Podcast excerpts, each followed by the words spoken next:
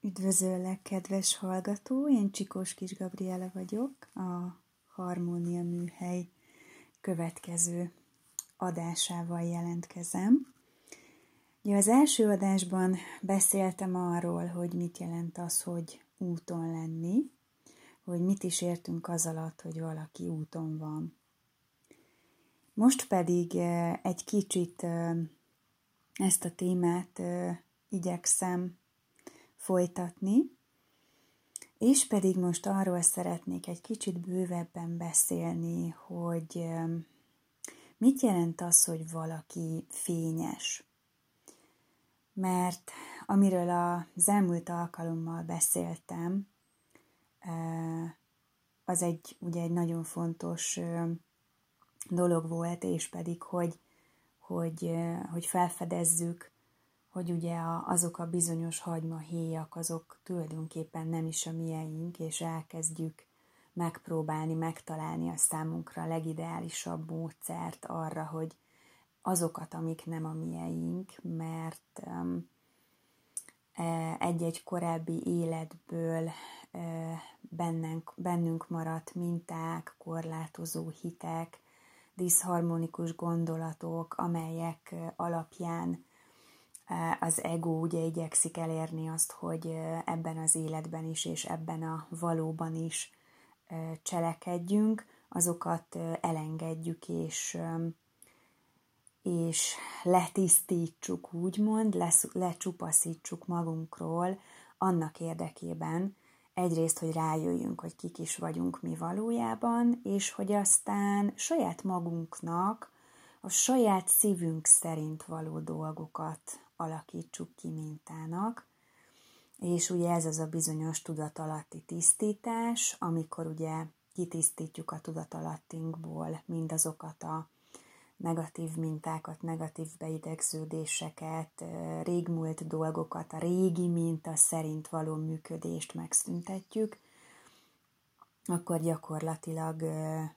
ezek eltűnnek, és aztán ott van a lehetőségünk arra, hogy saját magunknak alakítsuk ki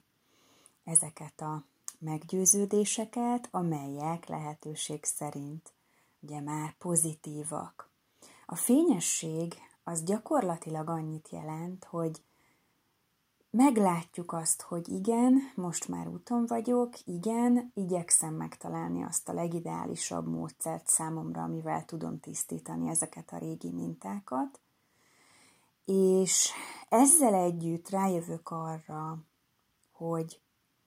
amikor az elmém irányít, tehát amikor úgymond egós vagyok, és ugye itt az ego az megint csak egy eléggé negatív ként van a köztudatban, mert hogyha azt a szót meghalljuk, hogy valaki egós vagy egoista, akkor azt úgy dekódoljuk, hogy az illető én központú, önző, csak magára gondol, holott egyáltalán nem erről van szó, mert ugye az ego táplálja gyakorlatilag az összes ilyen diszharmonikus gondolatformánkat, negatív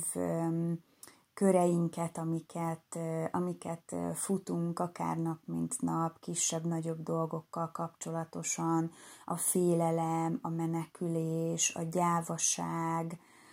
azok mind-mind-mind ego által táplált dolgok, és aki fényes, az gyakorlatilag rálépett arra az útra, amikor is megtalálja annak a módszerét, hogy az egóját minél inkább elcsendesítse, megszünteti magában ezeket a negatív gondolatokat, illetve ha már ez elkezd csökkenni, az már egy nagyon jó dolog, és amikor egy bizonyos szint alá csökken, akkor tulajdonképpen jön az úgymond megvilágosodás, amikor rájövünk, hogy kizárólag akkor vagyunk képesek, akkor vagyunk képesek arra az ideális helyzet, érzés és környezet kialakítására, amikor szívünkből cselekszünk, és az egónk az már úgymond ki van kapcsolva, ki van iktatva, vagy már nagyon-nagyon minimális szinten tud beleszólni a mindennapjainkba, vagy ha egy kicsit el is kezd a vállunkon ott egy picikét duruzsolni a fülünkbe, akkor ezt felismerjük, és azonnal elővesszük a módszerünket, amit arra használunk, hogy őt elcsendesítsük, és újra tudunk befelé koncentrálni, hiszen ugye mikor magunkat megismerjük, akkor tulajdonképpen afelé haladunk, hogy minden egyes másodpercben a szívünk szerint valóként cselekszünk. Van is ugye egy ilyen mondás a magyarban, hogy szívem szerint ezt vagy azt csinálnám, hát erről van szó. Azok az emberek úgymond fényesek az úton levők közül, akik, akik felismerték ezt, hogy teremteni, hiszen ugye mindent mi teremtünk magunknak.